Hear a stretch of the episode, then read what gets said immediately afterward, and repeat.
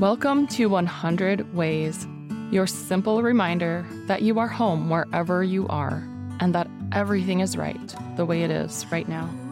I'm your host, Laura Christine, fellow explorer of consciousness and this amazing, beautiful world. Let's get curious, dive into the duh, and find out what's here for us today.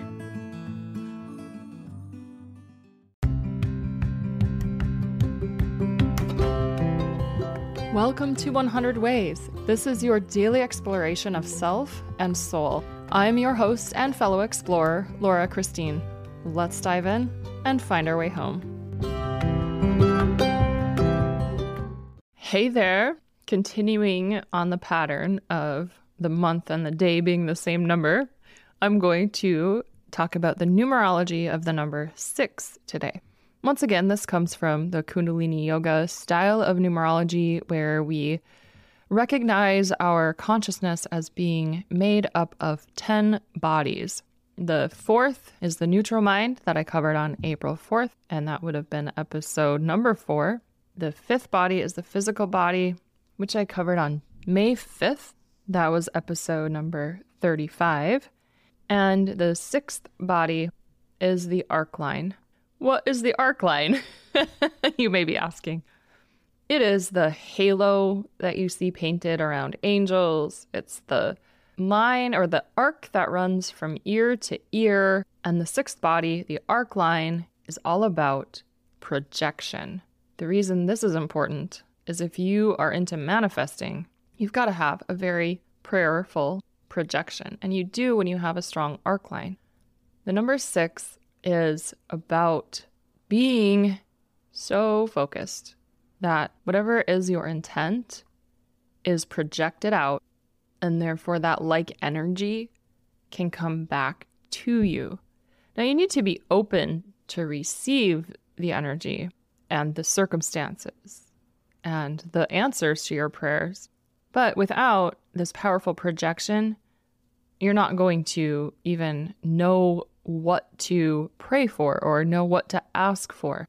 I myself have definitely been in positions where I'm just so indecisive that I don't know what I want. This is why coming home to yourself is so important because when you're home in yourself, you can feel the yes and the no and the duh and follow your integrity. Once you know what you want, if you can get super focused. Meditation helps with this. Meditation is really good for all of the bodies, just FYI. And when you're in meditation, you can use that space of stillness to project and pray and allow, know that what you're projecting is what you are. And we always get what we are, not what we want.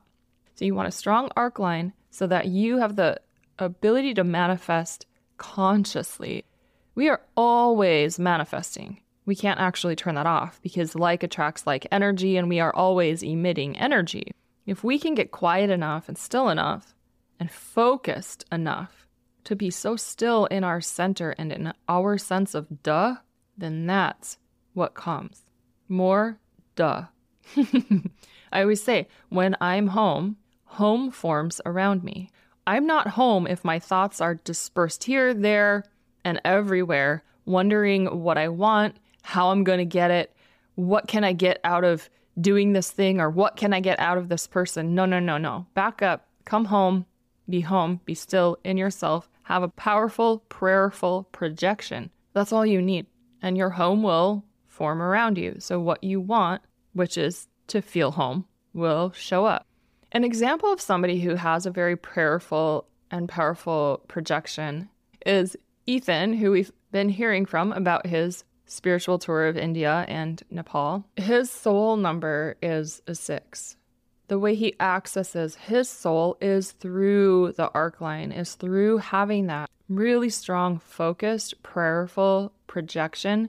And I would actually have you listen to this past Sunday's episode, number 65, I'll link that in the show notes because he talks about this meditation experience that he has in Nepal that will really show you the kind of projection that is possible when you are still um, when you're working with the arc line. So just to give you a little bit more information about what the arc line actually is and what it's connected to, it's really the point, the meeting point between the physical and spiritual realms.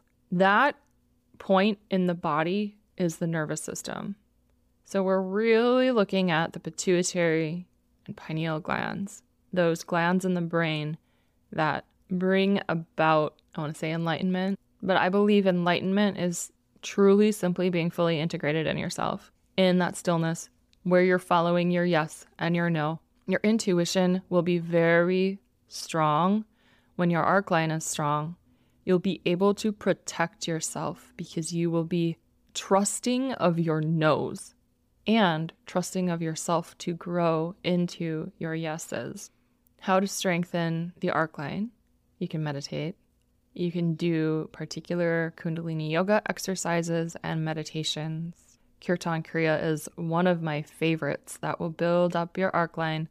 And this is a practice that I do each Monday morning for 31 minutes. It is absolute bliss. And if you'd like to join, you can find out how to do that at laurachristine.us or I like to say laurachristine.us because it's more like we're all in it together because we are. You can also schedule yourself for intuitive guidance. If you're feeling like there's too much fog and you want some clarity, you can use me as that mirror and we will get to the root of whatever is causing the fog so that you can move forward with ease and joy into more of your duh.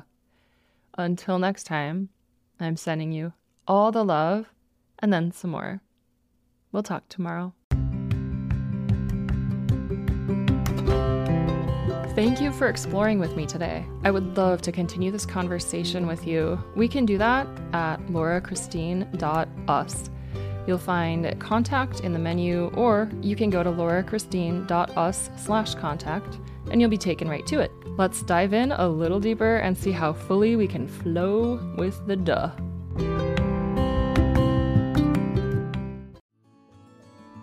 Thank you for being here.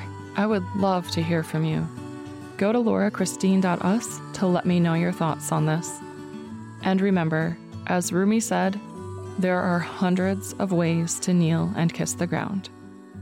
Also, you can't fuck it up. I said that.